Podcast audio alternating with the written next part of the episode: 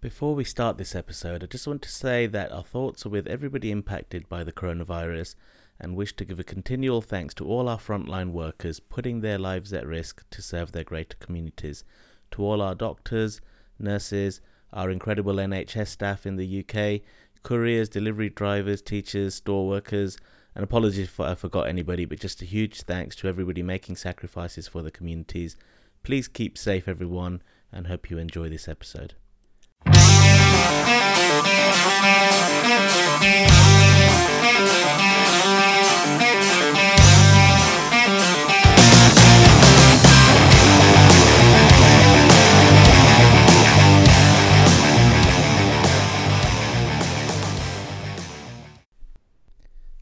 Ladies and gentlemen, boys and girls, and children of all ages, welcome to episode 8 of the Fumble Recovery Fantasy Football Podcast, where we'll be breaking down the AFC South a very intriguing division indeed. The Texans were obviously much talked about throughout the free agency period with some of the transactions that they've made.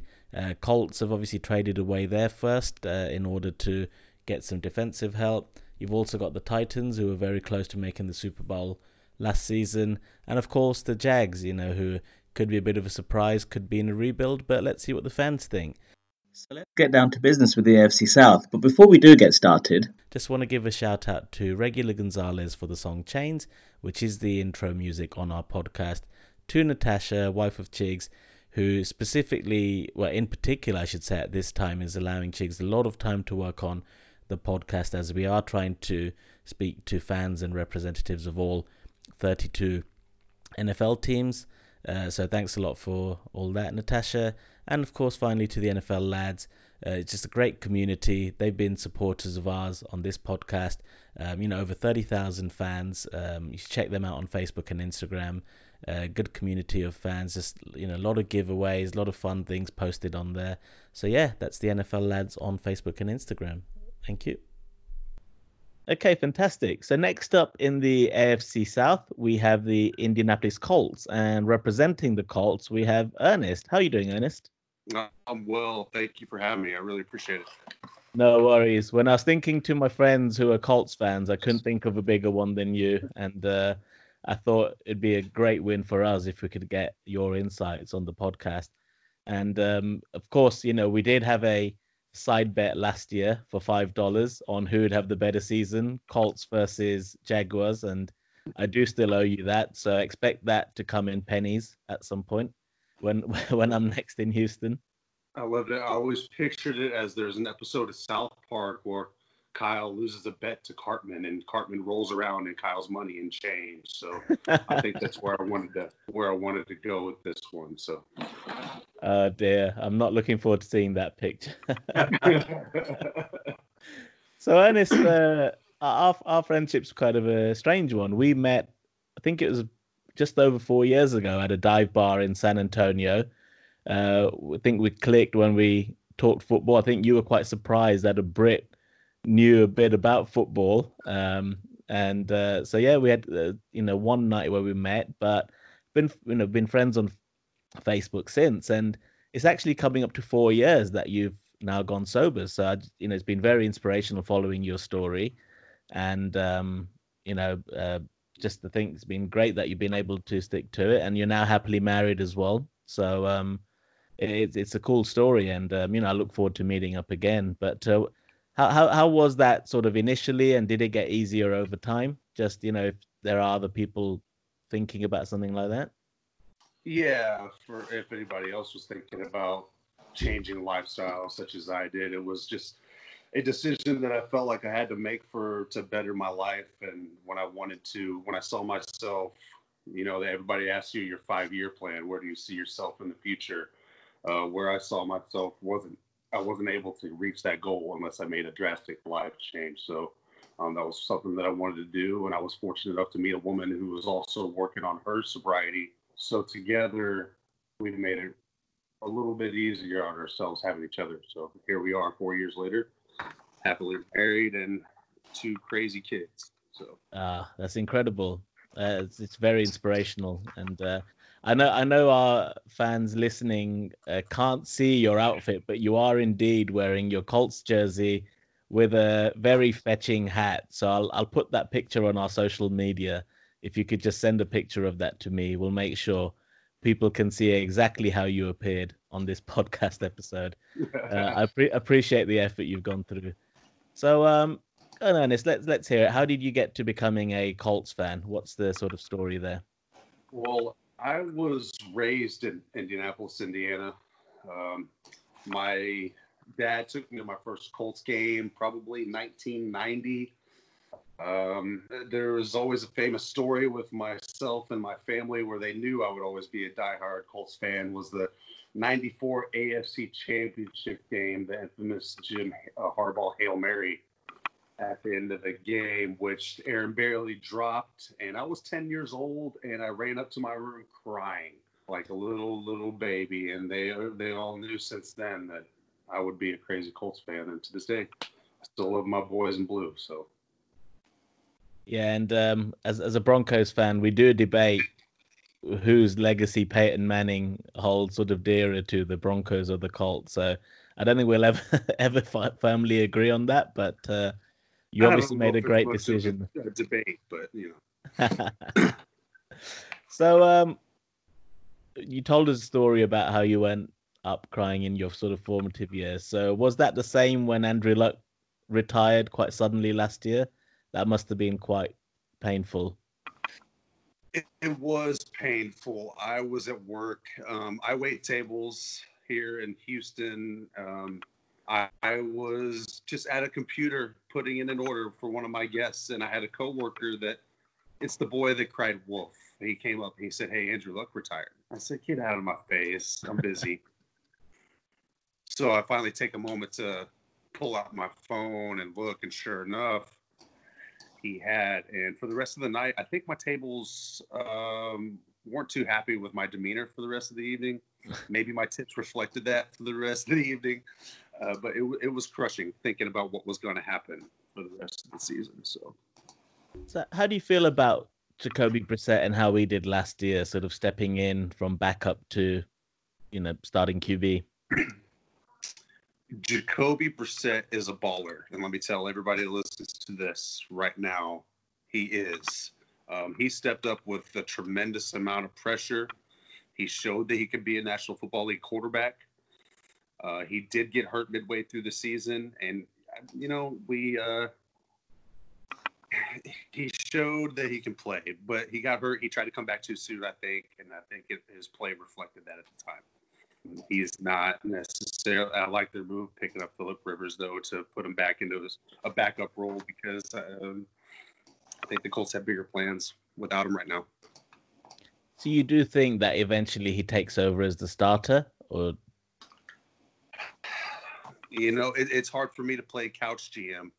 Um, I think Chris Ballard is a, a, genius. I think he's building a really, really nice team there, like he did in Kansas City before he was let go and um, I I don't. I honestly, if it was, if I had to take a guess, I don't think that he'll be the next starter of the Colts. I think they'll draft, they'll find somewhere else, but have him as a or trade him and see what we can get for him. Yeah, and as as the Bears showed with giving up a fourth for Nick Foles, teams do give draft capital away for uh, sometimes subpar QBs. Um, so let's see. But Philip Rivers, you know, that was the biggest sort of splash in free agency from a Colts perspective. You must be excited to get a veteran, uh, proven QB in Rivers. Yeah, and the the key word there is proven. Um, and for me personally, as a fan of sports in general, uh, you have guys like Kobe Bryant and Tiger Woods, and that just show that desire to win. I think Philip Rivers is one of those guys. He's a competitive guy. He wants to be out there. He wants to win every Sunday. And regardless of his age, he's going to do everything and he's going to compete to try to get us some W's and see how far he can take us. Yeah, and you also made a very aggressive move, giving up your first, which was the pick 13, so fairly early to get to DeForest Buckner. Are you happy with that transaction? Um, I am extremely happy with that transaction. Now, a lot of Colts fans may say we needed to go out, draft a quarterback with 13, draft a stud wide receiver with 13. And for me, as I look at the Colts over the years and just the years of myself being a fan, is we have always been a team that has had a hard time stopping the run. And I think that he fills that much needed hole in that department, which opens up the game for an already pretty talented uh, secondary that we have a bend don't break mentality, if you will. So I think that it's a really, really good move. And Chris Ballard, again, is he's working his magic. Yeah, that's that's good insights. So then looking ahead to the draft then, what do you think the Colts do with the draft picks that you do have? I know you've given up your first, but you know, what are the other needs you think they'll try and address uh, across this draft? well, you know, after we went out and we also signed uh, Sheldon Day, we signed Xavier Rhodes to a one-year contract, and that that's a hit or miss. Uh, um, low risk signing there with him in the secondary. Um, I think through free agency, they've taken care of a few needs that we have. So I do see them going wide receiver, tight end, um, maybe another piece of the secondary after the draft. Now, as to who those people are, um, again, it's hard for me to sit here and play a, a, couch GM, and I just put all my trust in Ballard because, you know, he uh, he proved a lot of people that he knows what he was doing, especially with picking Darius Leonard and going out and uh, drafting Quenton Nelson with his top 10 pick. And I like to sit back and watch him work his magic. Yeah, I mean, it's very rare you talk about a guard, but uh, Quenton Nelson is just phenomenal. What what a pick! And uh, almost even just two years in the league, he seems like a surefire Hall of Famer. So as a fan, you must just love that love that pickup as well. Yeah, uh, so okay, uh, let's let's talk about then from a uh, you know we are a fantasy podcast. So at the moment, you know we've touched on QB and Rivers. I think is a great addition, and I'm glad that he's gone from the AFC West as a Broncos fan. To see what the Chargers do, but then at running back, what are your thoughts on Marlon Mack? Uh, you know he is sort of the lead guy, backed up then by the likes of Nyheim Hines and Jordan Wilkins. Yes. Do you think Mack is the guy, or do you think you'll look to add to that room? I am a very, very firm believer that Mack is the guy. Um, we also just signed Roosevelt Nix at fullback, which I think will really, really help open up our run game.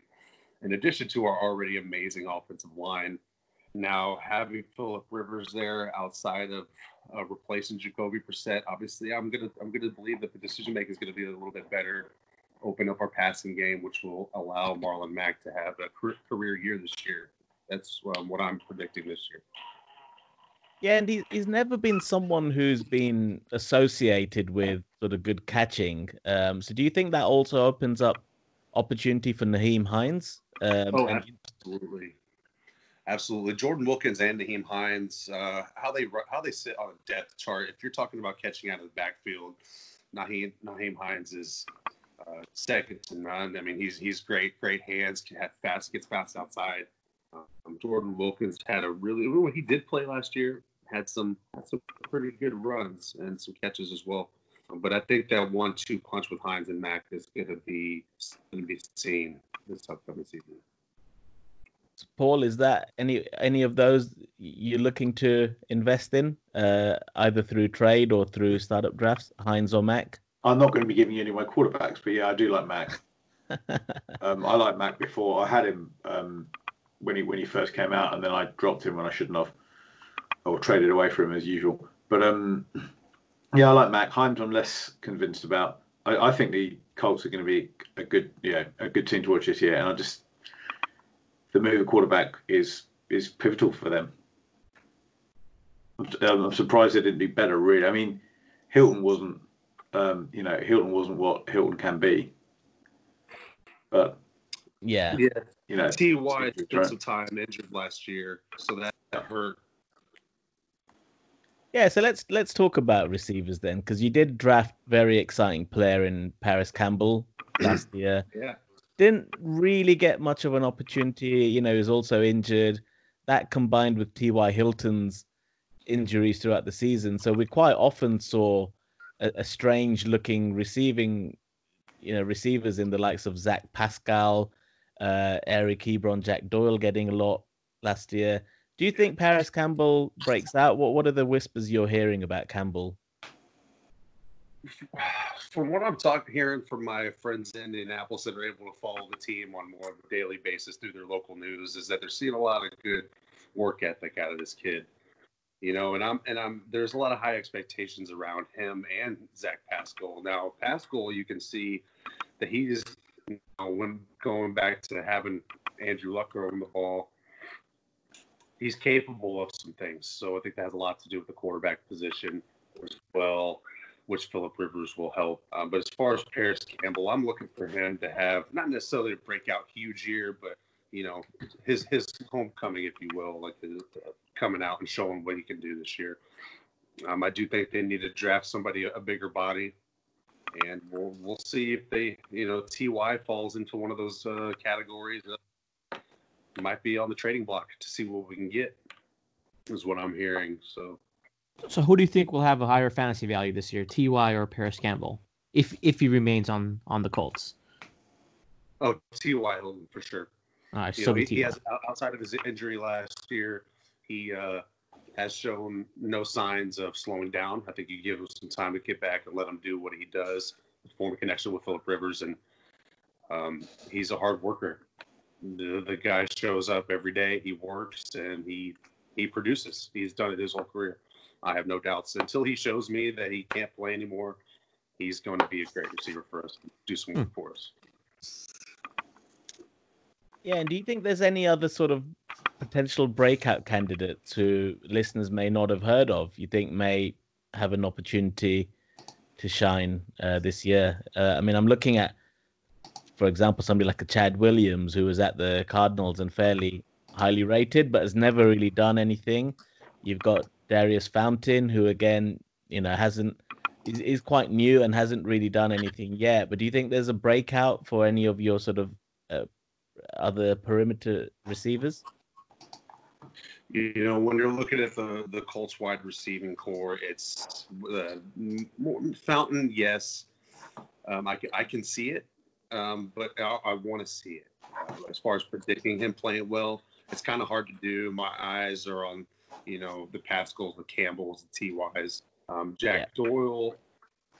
Uh, he needs to keep his hands on the ball. You ask me as a fan. so fantasy wise, I wouldn't have him on my team. I think he's a little bit of a butterfinger, but he, it's, and, it's, and it's funny you say that because um, I, I quite often associate the Colts, especially over recent years, as being a team that utilizes the tight end in the passing game a lot, particularly when you had uh, Ebron and Doyle. But with Ebron now gone to the Steelers, who, who do you think? Who else do you think could get a opportunity at you know catching passes from the tight end position? Well, from a fantasy aspect, it wouldn't, you know, late late round pick having Mo Alie-Cox on your team, uh, goal line situations, it would probably be a good pickup. Um, Jack Doyle from the tight end, he, you know, he'll run the field, run block, uh, catch the passes throughout the drive. But if you're looking goal line and you're looking to score some points, fantasy, I think that this could be a big year for Mo Alie-Cox down low. Uh, another tight end with a pedigree in basketball, eh? Yeah. okay, and it's before you leave, I do have to ask. So, with all the craziness that's happened, particularly with the Texans in free agency and losing one of the best, if not the best receiver, as a Colts fan, A, you must be loving it, but B, you thinking this could be your year that you take the division again? I believe that the Colts will win the division. I think it'll probably still be a maybe 10 win max to win the AFC South this year. I'm not too confident in uh, Ryan Tannehill doing the same thing he did last year in Tennessee. I think the Colts still have their number, but I think that the Texans, with their lovely GM slash head coach Bill O'Brien, have helped other teams in the division. So thank you, Mr. Bill. O'Brien, for yeah, trading away arguably the best wide receiver in the AFC, if not the NFL, and adding a uh, injury-prone wide receiver in Brandin Cooks. It's just it's comical to me, you know? especially living. I live in Houston, Texas now as a Colts fan, so when I get to talk to Texans fans and I just mention, hey, what do you think, and they just they give me the face palm emoji. You know, it's amazing. It's amazing. It feels good. Yeah, don't worry. I've spoke to a few of my friends in Houston, and they're all still to this day livid, and I think they all just want Bill O'Brien the hell away from, especially from that GM role that he now has uh, at the Texans. It's good for everybody else in the South, not necessarily the Jaguars because they have their own issues, but uh, for the Titans and the Colts, it's it's they're great moves, and we love them. Keep them coming. Keep them coming. Excellent. Well, Ernest, I just want to say thanks a lot for joining. Really appreciate your insights. Uh, I'm not reneging on our bet. I will get you those uh, 500 pennies in due course and look forward to meeting again in um, Houston when I'm down there. But uh, no, appreciate the inputs and the insights and would love to have you on again to give your views on the Colts, maybe after the draft some point. Yeah, absolutely. Thank you for having me. I just wanted to I wanted to say it's awesome what you guys are doing out there. I know the love and the support that the people of the UK have given the NFL is awesome. Now, if we can just get you out of that Jaguar suit and then do a horse head, it'd be, it'd be a lot better. those Jag suits are very stylish. I don't think you can argue that much. yes, sir. Yes, sir. Well, thank you for having me. We really appreciate it. No worries. Appreciate you being on here. Take care. Thanks. All right, thank you.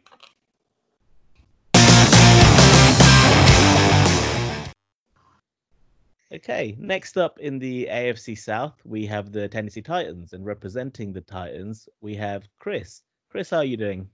Not too bad, thanks. Yourself? Doing very well, thanks. It's good. It's crazy out there. it is. It's a strange time, but I think we're just getting used to the new way of living at the moment with everything that's happening. Uh, so, so Chris, you are a Titans fan. Uh, how did that come about? What what made you I, follow the Titans? yeah, I, I, a lot of people ask that when when they find out. Uh, I I think it was uh, Eddie George was on the cover of Madden 2001, and um, that was that was sort of the, it was it was Madden that got me got me sort of interested in NFL and the and, um so I was the Titans a lot in that game, and when it came to watching it, I kept an eye out for them, and the rest is uh, is history, as they say, a history of of mostly painful, painful defeat. Uh, yeah, yeah, and not, uh... not, not a great deal, not a great deal to cheer for until this season. yeah, you can't be accused of being a glory fan of uh, yeah. any sort. yeah, so you know, I don't I don't want to labor on it too much because I'm sure it's still quite raw. But you know, Titans were in the, had a great playoff. We're in with a chance of getting to the AFC, you know, sort of uh, final there. Have you had time to reflect on that run and what your thoughts are on that at the moment? Yeah, I mean, I did not think we would do that well. Um, I I I thought we would beat the Patriots in, in the playoffs, or at least thought that we had a far better chance than, than everyone thought. But I'll be I'll be perfectly honest, and I did not see that. That I did not see that result against against the Ravens coming, um, which was yeah, absolutely one of the one of the sort of peak moments of being a Titans fan.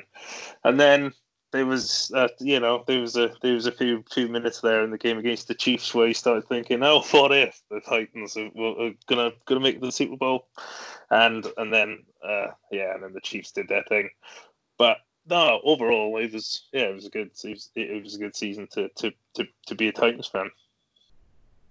Yeah, and I, I think you won over a lot of um, neutrals there as well, just with the way you went to Foxborough and beat the Patriots, and then you went to Baltimore and beat the Ravens.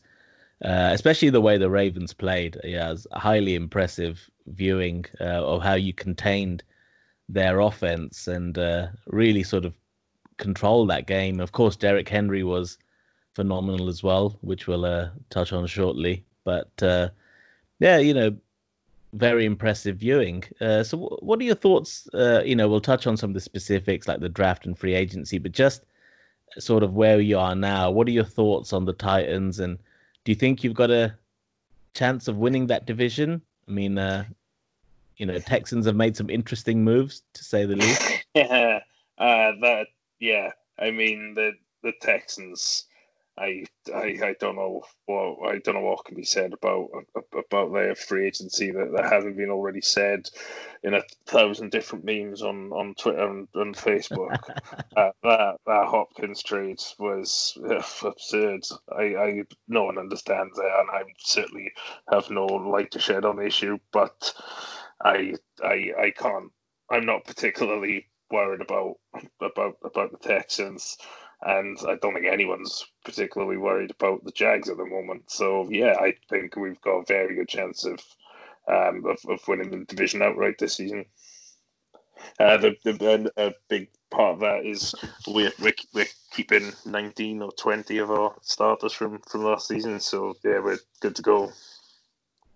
Yeah, it'll be interesting. Um, uh, a friend who was on before you, who's a Colts fan, thinks that they're going to win the division, and uh, so I think it could be a very, very strongly competed division this year because you know the Texans uh, still have a lot of their core. I know they lost Nuke, but uh, I'm I'm certainly going to be watching with interest to see um, what happens in in that in that division. So yeah. free agency then we'll just talk through some of the big highlights. I mean, I think the biggest moves were keeping uh, Tannehill, uh, signing him up to a long-term deal, and of course Derrick Henry on the tag. So, what are your thoughts on those two moves in particular? Uh, I'm happy with them both. Uh, the Tannehill, Tannehill in, in particular, um, I think it's you know I think it's reasonable if he can continue to perform like he did last season. It will be a bargain if he continues to perform like he did last season. But even if he does regress a little bit, I still think that's that's that's pretty good value. Um, and it's a it's a contract that we can that we can get out of relatively cheaply after um, after a, a year or two. So yeah, I'm I'm, I'm happy with that. Um, there were rumors of, of Tom Brady coming, but to be honest, I I was I was was, was happy with with re-signing Tannehill. We know what we got, and yeah, trying to trying to sort of go one further than last season. And then Henry, um, it's he was Derrick Henry. I mean, I don't know what what what or where we'd be with without him. So um, absolutely no um, no fear on using the tag for him. Apparently, we're discussing a, a, a longer term deal. Um, but for now, for, for this season, yeah, pretty happy with those two. You, th- you think you might have been better off if you tagged Tannehill and signed Henry? Just kind of switch that around. Um, potentially. Um, we, I mean, I we'll see. Um, the, the, the, there's always debate raging about running backs getting get big contracts, and his would have been, you know, his his would have been up there. Um, after really only one full season of, of performing. Um, but for, for for me, the the the main thing was was making sure that they that they were they were both back, and yeah, Henry's got sort of no issues playing with the with the tag and potentially trying to lo- negotiate something longer. Yeah.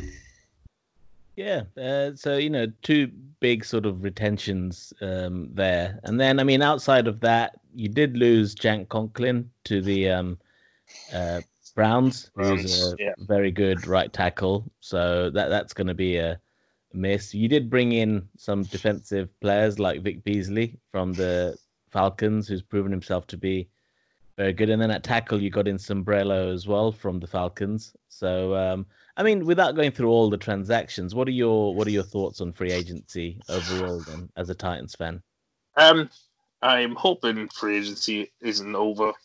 Um, we um, have uh, Jurrell Jurrell Casey wasn't wasn't wasn't part of uh, sort of free agency and such, but we traded him to the Broncos for seventh round pick, seemingly just to get rid of his his fairly hefty contract.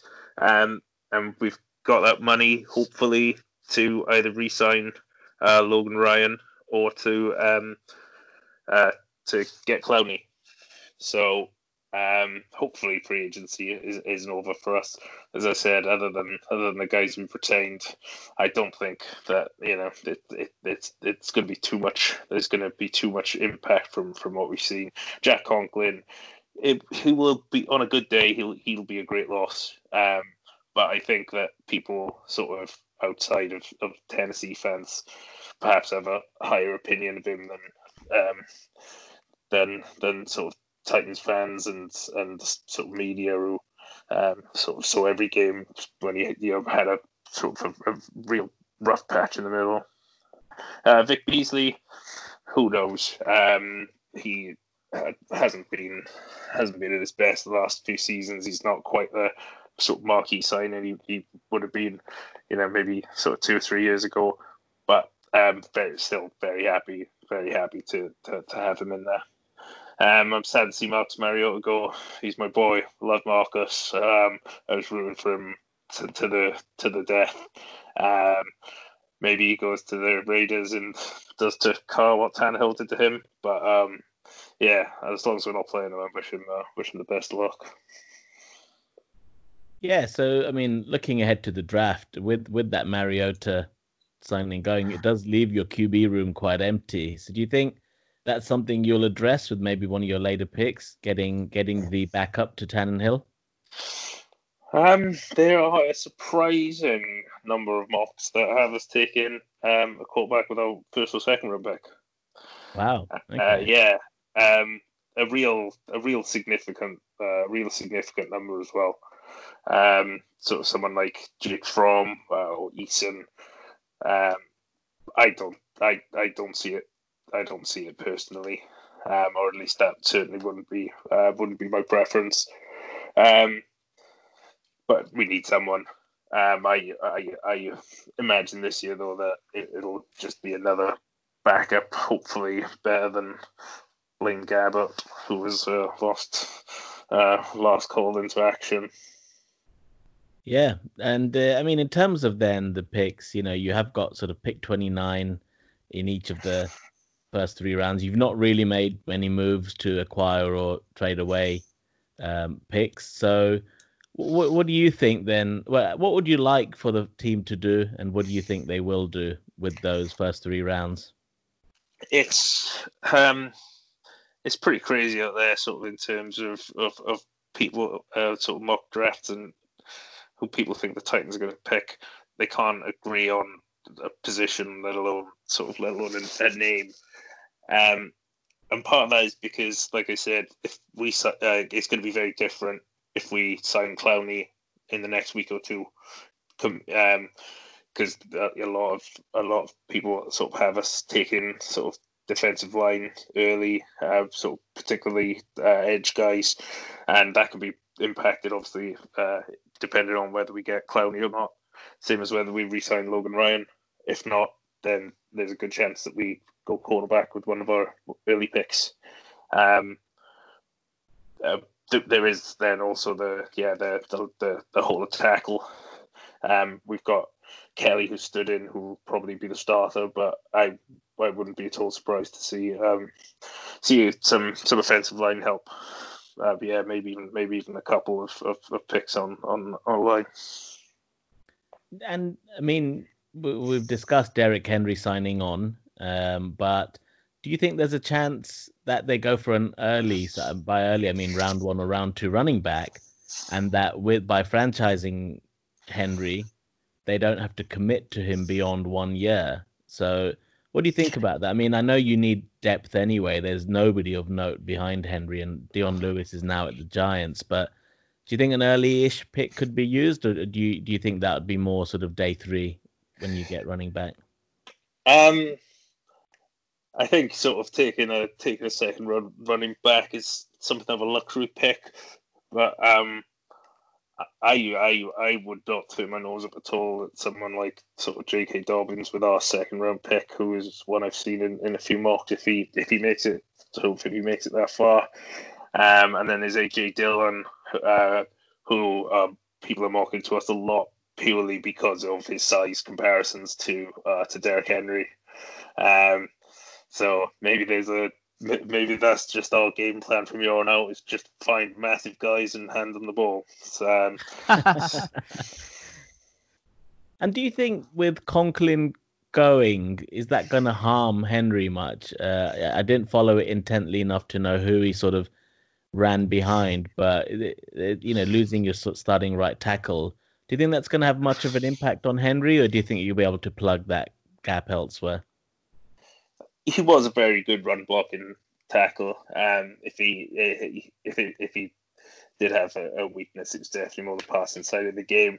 Um, so there is there is a chance. I mean, the uh, the offensive line won't be as good week one um, as it as it was at, at, at its peak last season, but uh, at the same time, we've been plugging holes on uh, on our offensive line now for for years, and um, you know we've still had some some very good Russian seasons, like Demarco Murray a few years ago. Um, there's sort of a lot of the, the a lot of the same guys. They play different positions on the line, but it's not ideal.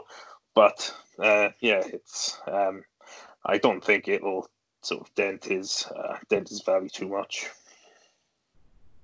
Sure, no, that's interesting. And then looking, you know, from a fantasy aspect, of course, the the receivers that stand out are, of course, AJ Brown, who really had a great, great season last year, really showed up um, in year one. There's Corey Davis, who I think you know has disappointed a lot of people with his production today, and then you have got a very, very good uh, slot receiver in Adam Humphries. So, how are you feeling about that receiving corps? Do you think Davis could have a bounce back year? which one of those three are you targeting in your um, dynasty leagues in particular? None of them. um, I I I own um, I own very little shares in, in many Titans players at all. To be to be perfectly honest with you, um, I've seen them play long enough to to uh, to, to back out. Um, I've got a lot of Mark, Marcus Mariota shares. I was a Marcus Mariota truther, uh, so yeah, maybe they'll come good. Maybe they'll come good one day. Um, I do like AJ Brown, but I think um, in in fantasy he is um, going. You know, he's he's going sort of extremely early. You know, I've seen him sort of go in the, in, the second round of dynasty startups. Um, so while I do really like him as a player, I, I it's it's not um, it's not a price I'd be willing to play uh, to pay at the moment.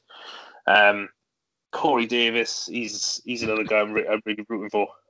Um, he's I I uh, but again, this could turn out yeah, could turn out to be another Marcus Mariota situation. But I'm definitely on on team Corey Davis. If there is one of those that I'm going to be trying to pick up, it's going to be trying to to pick him up on on the cheap. He's still uh, he's still on the field. He still seems to get open quite a lot. Um, not there's not a lot of people are pointing to any sort of deficiencies in his game as to why he's not getting the ball, and you know, call me a hopeless, uh, naive uh, fanboy, but I'm, I'm, really hoping that maybe this year will be the year for Corey Davis. So yeah, if there is if there is one of those to pick up, it would definitely be him. Uh, Humphries clutch the down guy, caught a few important important balls this year, but he's not really relevant at all from a fantasy perspective. Ah, interesting. Yeah, Corey Davis is one of these who's burnt me for a few years, and I'm just staying away now, um, uh, and fully accept that you know he's a high pick and there could be something great there, but he's burnt me far too often. Like Amari Cooper, that I'm not drafting the guy anywhere uh, unless I mean he falls to me really, really late, and I think well I have to over somebody's like seventh choice running back or something. Mo, what what are your views on Corey Davis? Um, do you think he could have a breakout? Do you think, you know, what he's done is sort of what he's going to continue to do? Um, originally, I'm actually my opinion was with Chris there. I don't think he's going to do much, but the but then now that you said that you're staying away from him, I think he yeah. Hey, I know you're lucky when you stay away from a particular player. Next thing you know, he booms. So he may have a little Amari Cooper situation go on now. yeah, Amari Cooper had to move to the Cowboys, so maybe that's what uh, Corey Davis, Corey Davis to, to, to go yeah, somewhere. I, I think I, am thinking I'm with Chris and all this. I, I, don't I don't I'm essentially staying away from anyone everyone here. Um, AJ Brown, except for maybe AJ Brown and of course Henry. Um, I, I honestly I don't have any faith in any any other any of the other because I think they rely on defense to start with. I don't really have much faith in any of the other players yet. I don't, I don't think anyone's quite proven. So, like you said, I think if someone falls to you, um, it'd be pretty nice. I mean, I think Jonnu Smith is an interesting option. He would be the only one that kind of piques my interest. As I believe, I don't think many people are aware of him at this point. Yeah, that's a good point actually. Yeah, Delanie Walker sort of officially gone, um, and it's all it's officially all Jonnu Smith, and he's a yeah he's he's he's a real good sort of from a from an athletic perspective. Started to put it put it together um, last season, um, and yeah, if if he takes a big step forward, there there could potentially be be a lot of balls coming his way. Yeah, he's been a dynasty darling for a few years, and maybe with Walker officially out of the way, so to say, could be his year. But then Walker's been injured a lot, and Jonnu hasn't always done much. So I think yeah, that is, in... that is the counter argument. He's he's he's a fairly yeah fairly sort of divisive player in in that in that aspect. Um, Tannehill's the only one we haven't really mentioned for for for fantasy, um, and I think he's probably probably good value if you you know if you need a a, QB three or a QB two. He I know he played uh, he played a lot for me in a, a, lot of the, the places I had in last year. Um, and on a per game basis, he was yeah he was he was he was up there with the big boys. Um, I'm not saying that's going to continue, but I think he's sort of quite good value if you're looking for a yeah for a sort of more of a, a depth QB that can step in if needed.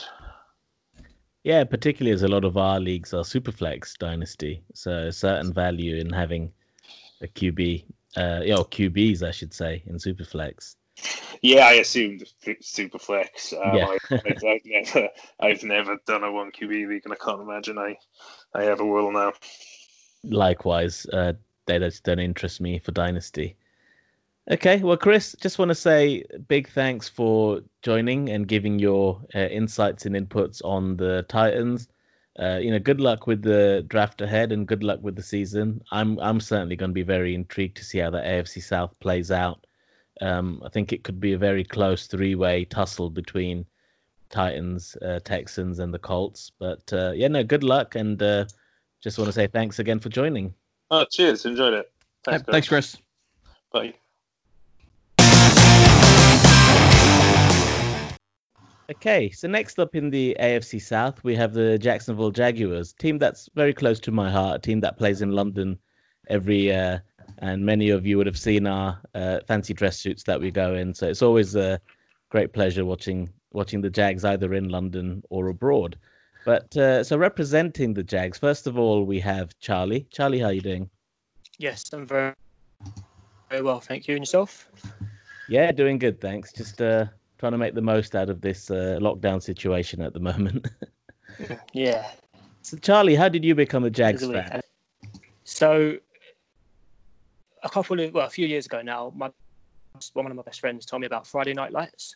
So that's how I sort of got into American football with with Coach Taylor and Tim Riggins and, and the squad. And around that time, my soccer team, Crystal Palace, and Jacksonville Jaguars cheerleaders did like a music video together which was all right. I watched it maybe once or twice. So I was like, okay, this is a good team to support. Um, my mind's made up. And just that was around when we drafted Blake Bortles. I, I had no idea what anything was at the time, but I remember him being quite good in his first preseason game versus the Bucs. I remember watching yeah. it live for some reason, and he was quite good. And there was a load of hype, and I was like, "Oh, this is this is simple. Oh, this is the best team, the best decision I've made." And since then, they've been mostly hot trash.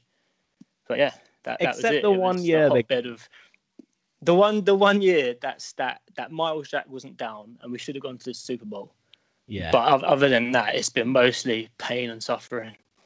but yeah, uh, it's always draft, it's draft season, so there is hope. Always hope when there's draft season. Uh, and also, then we have a, a special guest, uh, fan who actually lives quite close to Jacksonville. So, Shaji, how are you doing? I'm doing good. How are you doing today? Yeah, doing pretty well, thanks. Uh, thanks for joining. So, Shaji, you also have a podcast. Um, it's the Wrestling Hooligans podcast, and we actually met at a couple of WrestleManias in the past. So, uh, very fond memories of those WrestleManias. But uh, do you want to oh, give us a... great times? Great times over there. especially in New Orleans. New Orleans was super fun, right? yeah. Uh, but yeah, you know, we met in Orlando for the first WrestleMania you know, you were with your Jinder Mahal flag and all that over there, weren't you? You had it there too, or no? Uh, I may have, but I definitely had it more more prominently in New Orleans. Yeah. So you know, yeah, that's where we met. WrestleMania. We've met twice, two times in a row, and I go every year to WrestleMania. So this year was kind of like a sad year, especially with Orlando being well, with Tampa only being three hours away from me. It kind of sucked not being able to go because this would have been nine years in a row for me. But you know, everything happens for a reason. um, and WrestleMania is still going on. But yeah, so my buddies and I, the ones that all of us that go nine, you know, we've been there pretty much all every year in a row together.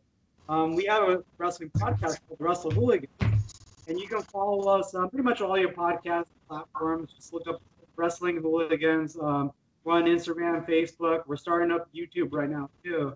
And you were a guest just last week on our podcast, WrestleMania. So I was. you there, and Yeah. thank you for being there for us. Oh, thanks for the invite. That was a lot of fun, and uh, yeah, I look forward to listening sure. to wrestling. And for us, it was like 11 o'clock at night. For you, I forget what it was, like 4 p.m., 4 a.m. By the time we finished, it was about five a.m. Yeah, or five thirty a.m. I think. Yeah. But you know, we Yeah. just drink and talk about wrestling, wrestling of the week, and we usually do it every Saturday, unless there's some breaking news. But every Saturday night, if you want to join in the future, let us know. But every Saturday night, we're talking about wrestling, and then usually the episode would drop either Monday or Tuesday. So Sounds good. A cheers to that. Uh, so talk, talking Jaguars then. Uh, you guys had a very uh, active free agency. Um, you know, I mean, there were some big players lost as part of that. So AJ Bouye, who I was delighted to pick up at the Broncos. Of course, Calais Campbell didn't get a lot for him, but but age as well. Um, some some players you got in. I mean, um, you know, Tyler Eifert at tight end kind of fills the need. The big one was getting Joe Schobert uh, at linebacker from the you know the um, Browns. I think that was a really good signing. But I suppose uh, let's start with Charlie. Charlie, how are you feeling about free agency uh, and how that went down for the Jags? Uh, I feel like we we got a lot of we filled out a lot of depth. Like we didn't spend a lot of money. I know that Joe quite a bit, um, but he's just to replace Telvin Smith, who kind of retired out of nowhere yesterday. Yesterday, last season. Um, I think we, we beefed up the defensive line with a few few free agents. In uh, other years, in previous seasons, we've really spent a lot of money, and this was the first season where we've not since I've been supporting. So I'm, I'm interested to see, like, we were right up against the cap anyway, so we didn't have much choice. We've got quite a bit of draft capital for this year and next year, so quite quite pleasantly surprised. And there's still quite a few free agents available, um, so let's see what happens. But it's okay. Ho hum. Yeah, and Sharji, what are your thoughts on free agency moves? you know, free agency move wise, you know, Calais Campbell, that really, you know, living here in Jacksonville, you know, it was a tough one for our community here. People love Calais Campbell. He did so much for the community. You know, I got to meet him a few times in person, just very nice guy. And I don't think he was expecting it, but I'm happy for the team that he went to, Baltimore. I think it puts him in a big place right now, and he puts him as a Super Bowl contender for next year. Um, AJ Bouye, you know, at least we got a fourth round pick out of that. I didn't know what we were going to get out of that, but you know, fourth round not bad. So that you know adds to the amount of picks that we have this year. And then Nick Foles we lost too for another fourth round pick, but at least we got something out of that too. You know, and then you saving all this cap room next year. But I was a Nick Foles fan. That's the thing. I kind of don't think the Jags gave him enough chance because everyone was loving Gar- with Gardner in this town. Mm-hmm. People just fell in love with the Minshew character and did not want Foles to play anymore. It's like the guy in his first play with the Jags, you know, scored a touchdown and got hurt, and he never got that chance to redeem himself. So, well, hopefully his future's bright. You know where he's at now. Um, otherwise, you know, they didn't really make big moves this free. Um, I think everything was setting him up for this year next year in the draft. Because even next year, you know, you got 12 picks this year. Then next year, you got two more first round picks. So you're in a good position right now to get a really talented young team. And it can go either way for these guys. So we'll see what happens. Um, I think the biggest pickup this, you know, for free agency this year so far was Joe Schobert. You know, he's your middle linebacker right there. So much talent. So we'll see what he's got. You know, he's getting paid five years, about fifty million dollars. So, you know, I'm looking forward to seeing what he does. He's our big free agent this year, I think, so far. But I think there's more moves to come after this draft is over. So we'll see where they're at after this draft. So I'll ask a question. Uh, so I was going to ask Chigs, who, uh, who do you think, if uh, Minshew is the starter at the Jags and Foles at the Bears, who has the better fantasy season out of the two? Minshew mania, baby. Come on. See, I- see. I'm, I, see, like Shaji was saying, I- I'm a, I'm a fan of Nick Foles. You know what, what he did in Philadelphia, um, and what he started to show before he got injured in, in Jacksonville. Obviously, Minshew mania took over, um, and there's a bit kind of a bit of a roller coaster, right? So I, I guess one of my questions is going to be to you guys was, you know, are you com- uh, comfortable like handing him the reins and I guess from a fantasy perspective as well, like what does that do for the receivers? You know, he had a nice sort of connection with um, DJ Chark, right? So, you know, do you, you see that continuing? Can he make that step up to be like a wide receiver one or? For me, I love second year quarterbacks. I think there's been a track record over the last few seasons of second year quarterbacks improving, like Lamar Jackson, Patrick Mahomes, Carson Wentz. Plus, he's fun. And the reason I play fantasy is because it's fun. And if you don't like watching him play, then uh, there's something wrong with you. So for me, I'm all in. But then again, I was all in on Blake Bortles. So yeah, maybe not one to be trusted. But I, I like him. I think I think there will, there will be an improvement, especially if we manage to get one of the top end wide receivers in the draft. Um, you've got DJ Chark, you've got uh, Westbrook, Lee. Kind of, there are like some decent receivers there. I think he'll improve as as the team improves. So I'd be happy. But then again, like I said about Blake Bortles, me, so that comes with it. And that's where you know, for me, Gardner, I, I like him. I like his character and everything, but I don't think he's the Jaguars' quarterback of the future. Yeah, so it's it's an interesting one because you've it, it's almost a risk-free move, isn't it? The fact that the Jags got a pick for Foles, I think, is quite good. You know, really good for them considering the salary implications. Yeah, but um, you know, with Minshew, if he does well, then Jags can build on two first this year, plus the second, plus two first next year, and if Minshew doesn't, then um, you know they can look to target QB maybe in one of the early picks next year.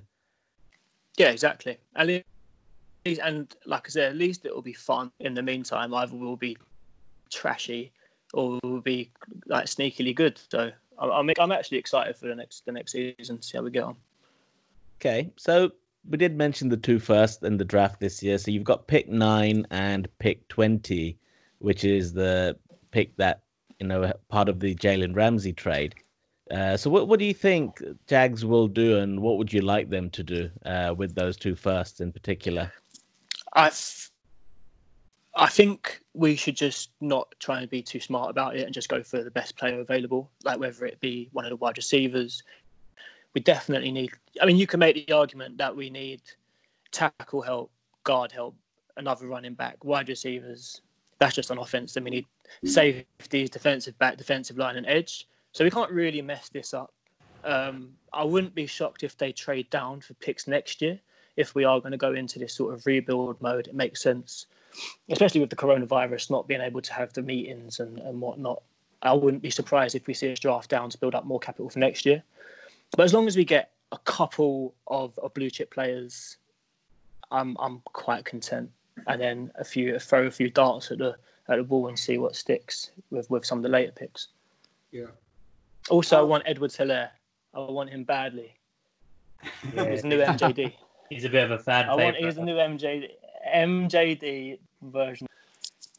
So that, that's actually a question um, in terms of um, Leonard Fournette, right? So he started obviously adding the sort of catching um, ability to his to his repertoire last season. You know, he's, um, so he started to have some good value in PPR.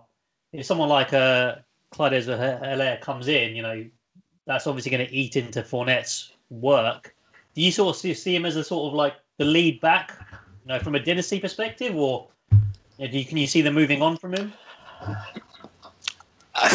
I can I can definitely see us moving on from him after this season. Like it doesn't it just doesn't offer enough. But I, I love him as, as I love his beard and his bald head. For, for me, he's never he's never been that great. even though he's had a couple of nice games here and there. No, Fournette definitely isn't outstanding at all. Like, you know, he's had a few good few good games last year, but he's a troublemaker, and you know wants to get involved in fights and off-field stuff, and he caused a lot of issues. And you know, we'll see what he's got to prove this year.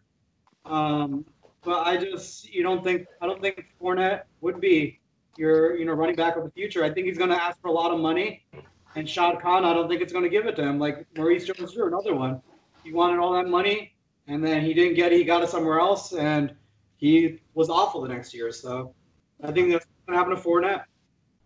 Um, I think there's a lot of history, especially recent history, with um, uh, these elite running backs. Once they sign their first deal post the rookie contract, things tend to go a bit downhill. So I can Mhm. see with someone like Fournette, especially as you say with the off-field stuff, why they may look to move on. And And running unfortunately, backs don't last, you know. It's like the what, who's your longest one? Adrian Peterson still trying to do his thing, but he's had he had a year off and he came back. You know, yeah, Frank Gore, Frank Gore. Yeah. A- ageless, the ageless wonder. these guys Brad are still Hall and trying. You know. But I was thinking, like, so in the draft, I think in the first round they need to go one defensive player and then probably one offensive. Like if Tua does somehow drop to number nine, I would say just take him, just take him. You know, I doubt that's going to happen. But if he does drop to number nine, take him. Otherwise, I say go for like a defensive tackle or a defensive end, like Derrick Brown or you know AJ Epenesa. You know, one of those guys would be great. And then wide receiver wise, I like Jerry Jeudy or CeeDee CeeDee Lamb. CeeDee Lamb. You know, those guys are amazing. So you got a Yeah. really like big wide receiver class, but those are the two best in there. Like, just go for it. And, and a, a lot of the out there. Well, I was going to say a lot of the previous conversations we've been having with, you know, fans of particularly the Jets, the Raiders, and uh, 49ers, for example, there's a lot of teams just below you who need receiver. So I, I see this as a window either to take the number one receiver, um, whoever you think that is. You know, most people think it's Lamb or Jeudy, or trade that pick to somebody who's desperate for that Lamb, you know, for example. So I think at nine you've got a lot of um, collateral there. What would you do if Justin Herbert falls? Is there any interest in taking a QB as you know talented as Herbert, who looked like he could have been the 101 last season? Yeah, I think Herbert's going to be available though after number nine though. So I don't think he, I think there's more know, chance at number 20 than number nine. Yeah, so I would take him though. Like you know, why not take him at number twenty if he's there? Hmm. Could you see If they take up? him at number nine, I'll, I'll down a pint of wine on this podcast if they take him at number nine. well, he, he's he's I'd see be the- if they moving up to go and get a like Tua? Like, uh, like they, They, I think they came out quite strongly the other day to say the job is Minshew's. Like they, Yeah, I but think they it's say Shad that Khan they- or Dave Caldwell. But but what what did, what? That should just build confidence If in the dude. But yeah, if they did go up, I'd I'd be surprised, especially as they all the moves they're making so it seem to point to them reloading for next year. And then to, to give up picks to go for a quarterback who they've not even been able to work out themselves, it, it would it would be strange. But then again, it's the Jags, so I'm not ruling it out completely. I agree. I think the Jags are either gonna hit gold with Minshew or they're gonna target Fields or um, Trevor Trevor Lawrence. Lawrence, you know, next season. So that's where I see it.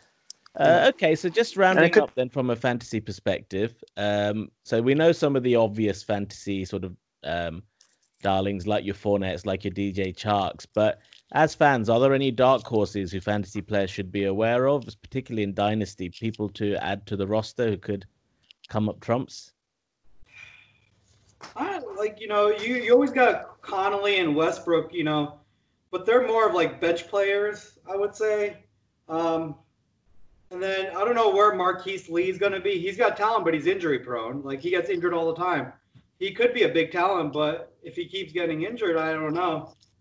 But otherwise, I don't know. They're really even for me when I pick fantasy players, the Jags I kind of stay away from unless it's their defense.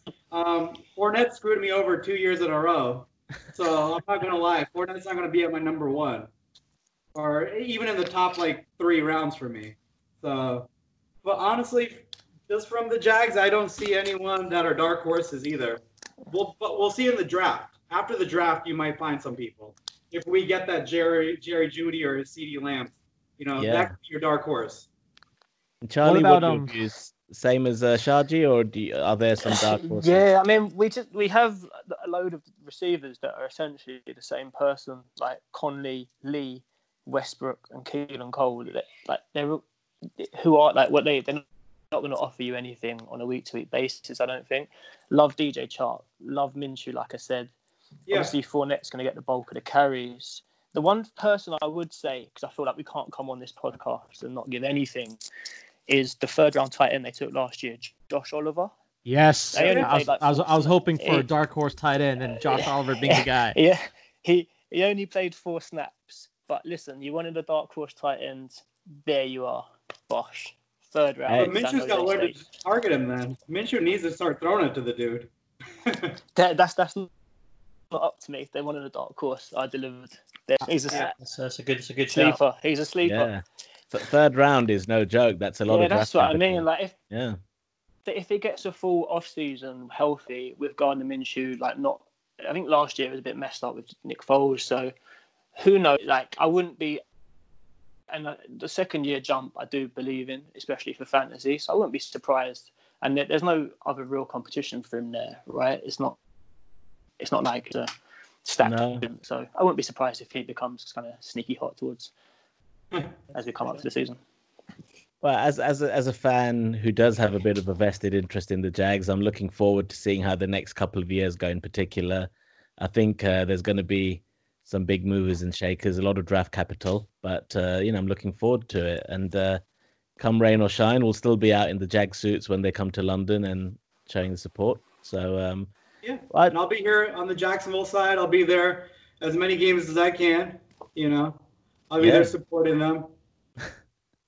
absolutely. Well, I just want to But, uh, say, sh- well, so, sorry, go gonna on. say one thing though. With Jacksonville, if you guys ever come down here, you'll never go to a better tailgate than Jacksonville Jaguars. You know, that was one of the reasons I fell in love with the Jaguars when I first moved here in 2000 and like nine. You know, I started. Like, I'm just gonna go to the Jaguars tailgate with my friends. You know, and we have one of the best tailgates. But Floridians, like this Jacksonville, Jacksonville Jaguar, like fan base, we know how to party, and that's why that those stands are filled with drunk people. You've seen the fights that could, and it's like, remember, like who was it with the Steelers? They try to fight with or something. The Yep. fans, but it is the Jaguars just drink, party, and that's why the fan base is so strong over here for a city like Jacksonville. You wouldn't expect a city like Jacksonville to have a team like this, but we are. We are the Jaguars, and you hear these Duval chants. We're chanting our county's name, Duval. Who does that? You know. Duval. Who does that? Who chants a chants their county's name? So that's why you know we believe in the Jaguars, and I do think they're going to win the AFC South this year because I think that whole I Oh, think that whole like division is weak. The Colts are weak, the take. Texans are weak, and the Titans are weak. So, It's a big call. Ch- Chigs, I think that's Oh, another uh, trip we need to make. No, no, definitely, yeah, definitely rep, rep the Jag seats in Jacksonville. Yep. Yeah. and you guys can crash with me. I'll bring you guys to the game. We'll have fun. Sounds, Sounds good. like a plan. Yeah. Well, I just want to say, uh, Shaji and Charlie, big thanks for both of you for uh, turning up and repping the Jags. Uh, great insights. Uh, really looking forward to seeing what they do with the draft, particularly with the um, two first. And uh, yeah, so good luck in the draft. Good luck with the season as well. And um, look forward to catching up with you both soon. Thank you. That's all. Thank you, gents, for having me on. Cheers, guys. Duval. Duval. I See love it. I love it. Take care, guys. Bye. See ya. Okay, so last up in the AFC South, and probably the team that's had the most uh, talked about free agency uh, of all 32 teams in the NFL, it is the Houston Texans. Uh, Houston's a city that I love. I've been to many times, always look forward to going there and have a lot of great friends. And in fact, joining us are uh, some of my friends who are season ticket holders. So, first up, we have Chris. Chris, how are you doing? I'm doing great. How about you guys? Yeah, we're doing okay. You look very comfortable there in the sun in Houston. Yes, it's a very sunny day, and I, I'm growing my Corona beard out since You I don't have to do the office in front of people. Excellent. So, so Chris, how long have you supported the Texans? How did that come about? And in fact, you're a season ticket holder as well, right? Th- That is correct. I've supported the Texans since day one. I became a season ticket holder in the second year of their existence. The first year I was at all the games, but I wasn't a season season ticket holder. And then the second year of their existence, I became a season ticket holder and have been one ever since. Amazing. And uh, I do have to just add that, Chris, I know you make a lot of the food for uh, your friend's tailgate, and it is exceptional, exceptional food. So you've always shown me great hospitality uh, at the tailgate and otherwise. So, um, you know, uh, thanks for all the uh, great memories that we've had and look forward to many years of more memories as well. Yeah, no worries. I, I hope the same, and I hope we actually have a season, even if it's going to be a condensed season, and you you can get some good Texas barbecue. Absolutely. And then uh, we we also have Angela and Avan, who are also season ticket holders, and uh, in fact also based in the bullpen area, which is essentially like the hardcore fan area. So, uh, Angela, Avan, how are you guys doing? We're good, thank We're you. doing good, thanks. You keeping safe in in light of everything that's happening? Yes, we're quarantined down with lots of beer, lots of liquor. I think that's the way to do it. Salute to that. bit of food. So, what what's your what's your story with the Texans? How, how did you get to supporting the Texans? How long have you been season ticket holders? Well, a good buddy of mine, um, and we still to this day do a shot to him uh, every game. He got me involved and uh, became a PSL holder from day one, year one, season ticket holders ever since, and big tailgate fans also. Yeah, and I do have to say, in fact, uh, your your tailgates are fantastic as well, and your food's always great. And uh, in fact, uh, it's an amazing story that the first time me and my friend came to Texas to watch a game, we were in the loud Jaguar suits. We came to watch the Jags. We stumbled upon your tailgate. We must have spent a good two hours there eating loads of food, getting drunk. And then you can't make this up. Angela and Avan were actually in the two seats right next to us. And I think that was a sign, if ever, that we were going to be friends for life. So um, I'll never forget that day. Um, even though we drank a lot, I'll never forget that day. And I have very fond memories of the whole experience. That's where our friendship began. Sure was. It was awesome. And it's been awesome ever since. It has, and you were all, in fact, Chris included as well. Uh, uh, there were what, 30 of you, 35, 40 maybe, fans who traveled for the London game when the Texans finally came over to London last year. And uh, we had some great dining experiences, some great drinking nights. The game itself was fun. Um, I'm glad you guys finally made it to London. I- I'm glad as well that we made it to London. I'm also glad we pulled it out because that would have been very depressing to listen to you we were in. Right. So, uh, you know, there's there's a lot that happened in free agency, but I'm sure our listeners are not interested in hearing about you re-signing Darren Fells or your kicker Kaimi Fairbairn, uh, et cetera, et. Let loose. We we've all been quite critical, to put it nicely, of Bill O'Brien. So, Chris, what are your thoughts on the uh, DeAndre Hopkins trade, and have you actually overcome that yet? I don't have a choice but to overcome it, but I don't like it at all. I think it's a bonehead move. I still think it's a bonehead move. I, I, I, I don't quite understand it, and I understand it from the perspective of what we have to do in the future, which leads to some of the things that happened, I guess, what this week, uh, acquiring Brandin Cooks. I mean, we still have Fuller, but he's always hurt. So I, I just don't understand why they got rid of a one of the best receivers in the NFL, if, if not the best and I understand they're trying to build around it, and it seems like he's trying to be, uh, I don't know, what's his counterpart that he used to work for Belichick? Like he's trying to be Belichick-esque uh, in his decision making. I just don't know if he can pull that off. So it gets very concerning, especially with the fact that all we have is now, well, we now have Brandin Cooks, but he has uh, a lot of concussions. I think he has one a year. uh, you have Fuller. He stays hurt. He still hasn't learned how to maintain his body for the NFL. Uh, Kenny Stills, Kenny same story. Yep. He's another older guy. Nothing wrong with him. He, when he plays well, he plays well. But I just don't understand where they're coming from and how they're trying to rebuild. Um, maybe Yvonne can help me enlighten me on that. But I, I, I personally, I just don't quite get it. So, but I have gotten over it because I have no choice but to look forward and look for the positive because I am a season ticket holder and I'm going to be there. So I'm just going to have to see what happens. Yeah. Well, so- I'm not over it yet. I am definitely not over it. Well, you know, we still have Ray, still having one Randall Cobb, another older guy, which is not too good. He's not too quick on his feet anymore. But you know, he still still catches the ball, but he's not at Hopkins. Okay, I'm still broken by it, but you know, like you say, Chris, we got to get over and keep on moving. You know, it's uh, football, it's a business, and you know that's what hurt us most. It's a business, and when you got someone that can't get along with each other, that's what they do. They trade and fight and they get rid of them. So we got to live with it, and hopefully the ones we got make it happen. You know, with Deshaun Watson, hoping he wants to stay there longer, but which right now, I don't think he wants to stay too long because I think he wants to get out. So how do you uh, how do you think that's going to impact the season Watson's going to have? Obviously, you lose one of your, you know, the, for me the best wide receiver in the NFL. Like that's going to have a negative impact, surely for for him, right? Or is he that Oh, good? You can probably absolutely. overcome it. That's really a negative. That's a. It's going to be really negative for us if, if these guys doesn't pan out. It's going to be a, a downfall. These guys need to need to show what they can do, or else we're going to be in trouble.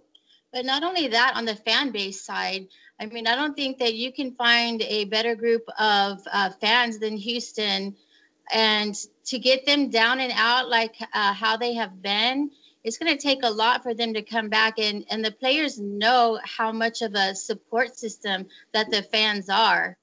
And I think it's going to be a while for the fans to get over this. I, I feel like we regress to Gary Kubiak's time and uh, uh, the coaching skills, and um, I'm I'm not happy with it at all.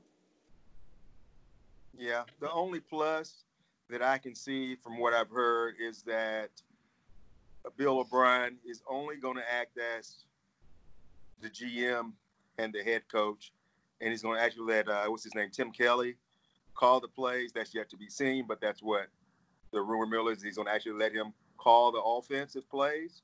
I don't know that to be true. He seems like he wants to be everything and be nothing at the same time and keep us with a losing a losing uh, record.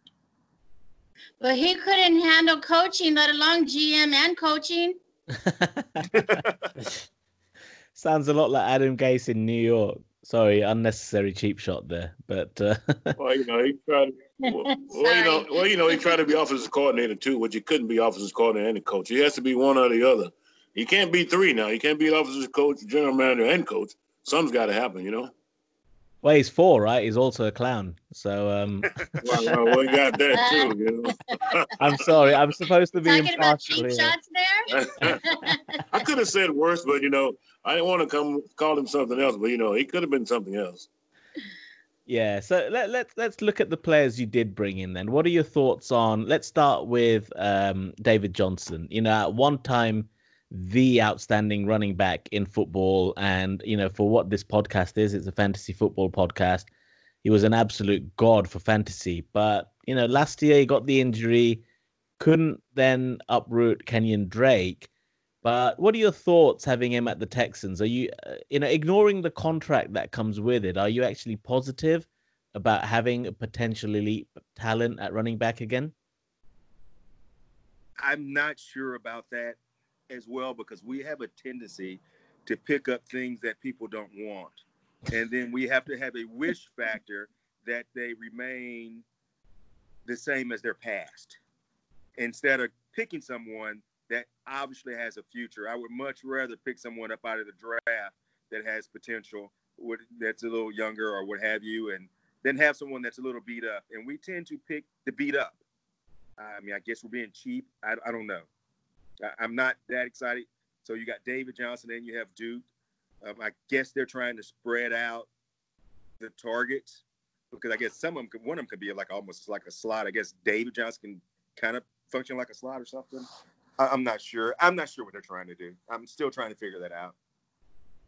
Well, I'm just gonna throw this in there. They could have saved some money, uh, you know, with JJ Watt.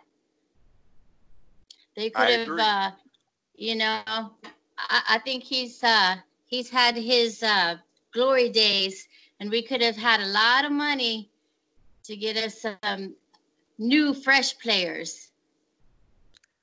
That's interesting because Yeah. JJ Watt, if anybody sort of epitomizes that uh, H Town uh, culture, and you know, he did a lot for the floods and stuff. But do you think that as fans, you would have been able to see past all that and think that that was the right thing for the team if they did trade JJ Watt?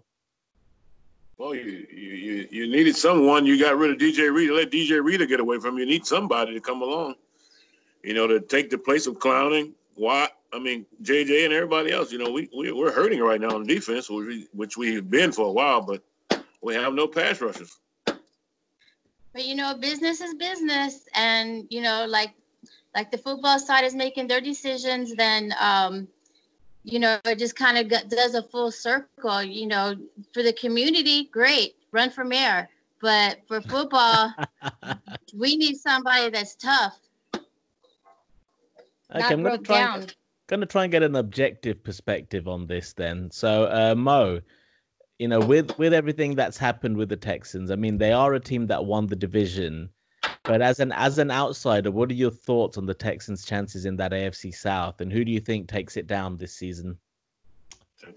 Um, yeah, I don't, um, I don't believe they're gonna win the division this year. I think there's too much competition there between the Colts and the Titans. I, I, I mean, I and I think I think there's just uh, as you can tell, a mattress disarray. I still like Deshaun Watson as a fantasy player. Um, I, I am I'm actually gonna look on the positive side, and I think David Johnson's gonna be awesome. I think he's an awesome addition. I think your line still needs help, which I think you'll probably address in the draft. But um, unfortunately, I'm not. I'm, I'm gonna. I'm gonna. I'm not gonna say you're gonna make the playoffs. But I think fantasy wise, I think you have certain players that can make some noise. Yeah, that's interesting. What what about the fans' thoughts then, Chris? Do you think uh, you think you'll make the playoffs? Do you think you can still win the division in spite of losing a nuke? we, we've done it year in and year out, despite of what's going on anyway. So of course, I think we can do that again. The problem is moving past that step. It's it's not satisfactory just to make the playoffs. That's not a satisfactory outcome for any Houstonian and anyone that likes uh, Texans football. And that's the real issue. It's not just making a, round or two of the playoffs. It's making it to the big show. We've been around for a long time. and We haven't been there. So that's the real crux, and that's the real problem, and that's what they need to be need to solve. And that's why people are so upset about him getting rid of a star player in the midst of everything that's happened in Houston in the past. Yeah, understand. And then Angela Avan, how do you feel about the um, playoff chances for this season? Well, I think we'll go win the division. We always do. That's what we do. But getting beyond that, like Chris said, is is um, our problem. But I hate to say about you know, we are the worst division out there, so it's not too hard to win that uh, division. But um, what getting past that, I don't know. What about you, babe? Well, I see us win. I see us going. pa- I see us going. I can see us going past there, winning the division. Uh, I don't know how many playoffs games we're going to make, but I know we can. We can at least win the division. What's going on in our division? Like she says, one of the one of the most. Uh, I mean, not too good of a division we are in anyway, but I think we can win. Uh, maybe we can go farther if we get these guys to stay healthy. If we stay healthy and get a line, get a few linemen that'll make it happen, and our running back stay healthy and great. I think we can do that and we go farther, hopefully. So you So- think that's the big need then for the draft, the lineman? Well, we need linemen for sure. We need some offensive linemen that can protect Watson. As long as Watson got time to play, he got all day. He's good. Yeah, Yeah. I agree with that. I mean, you you give Watson time and let him drop back in the pocket, and give him some comfort level that he's not going to get leveled from his blind side. he, he he he can do some awesome things. I mean, also I think they need to concentrate on the offensive side. I mean, I know we got some. Uh, uh, we kept what Fells for for uh, tight end, and we had another guy for tight end uh, as well. But Akins. Yeah, we had Akins. Yeah, but, we got Akins. but they really need to concentrate. I mean, one positive is the O line that we had last year, as far as I know, is going to be the same O line as this year. So they've already played together for a whole season. So it's always good when someone's played together for a whole season and they have a cohesive group returning for the next season to play alongside with with each other, whether you think they're a great O line or not. At least they're familiar. So that may help, but we're lacking a lot on defense. Well, we do have our rookie coming back. We do have our rookie coming back from last year, O line man that got hurt and was doing pretty good before he got hurt. So he may be back in the mix. If he's back in the mix, we'll pretty be all right. What do you guys think of your um your tight end stable? Um, you know, I guess from a fantasy perspective, obviously re-signing Darren Fells, but you've got a very young sort of core there with uh, Jordan Thomas, Jordan Akins, and a guy that I'm interested in is um, Kahale Warring, who was obviously out injured all of last season. Can see any of these guys making a splash this year, or I would be concerned. Oh, I see uh, Akins and Fells. fantasy. Go ahead, Avon. I see Akins and Fells doing a great job. I see him doing well. I mean, Akins, Akins and Fells did a great job last year. Fells did a marvelous job. Fells did great last year. They did a marvelous job being tight ends, being, you know, someone just getting in the league. So I thought they did great to be just, you know, just fresh out of, you know, off the street or wherever they come from. What I was going to say from a fantasy perspective is the problem, not from a production of the guys themselves, because we we tend to want to run the ball and not throw the ball, and so I don't know if they're going to get enough touches for fantasy purposes to Mhm. get in the end zone and get you seven. so you think you think that sort of plays into David Johnson's kind of hands then as a you know obviously targeting the run game heavily. You know, if he can stay healthy. Correct. From a fantasy perspective, certainly. You're, you're doing fantasy with the Texans. It's going to be wide receivers and, and the running backs. Yeah, and what? what- Speaking of wide receivers, what are your thoughts on then someone like a Keke Coutee? He sort of fell out of favor with Bill O'Brien, but he is uh, quite a quite a well, you know, came it came into pro football as a highly regarded slot receiver, but fell out of favor. So, what are your thoughts on them for this him for this season? He can't stay healthy either. Keke's He's not a good part. He's he's not healthy. he's out more than he's in. Uh, He's going to be the odd man out because of the fact he's not. He's going to be the odd man out due to the fact that he's he's not really that productive, productive type of guy we need.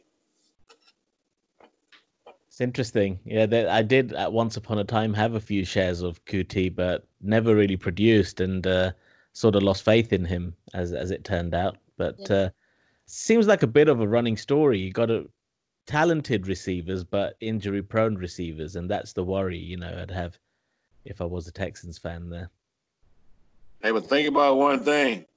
It's- The deal's not finalized with Nuke yet. They still got to pass the physical. There still may be some problems there. Johnson may not pass. hey, I didn't realize you're still Nuke can clutching onto those straws. hey, you know, you Yeah. still you still may not have a deal because the injury prone Jones Johnson may not let him get in. You know, may not be able to work. Amir, that's a man and his conspiracy, My conspiracy theory, hey. I was it ain't done yet. to Cowboys NFL, fans. NFL ain't have physicals yet. Once they have physical, well, then we say it's okay. But uh, right now, I don't see him out here yet. you gotta love fan optimism. That's why we're all fans. That's why we love the game. Yeah. and I hear that story every single night.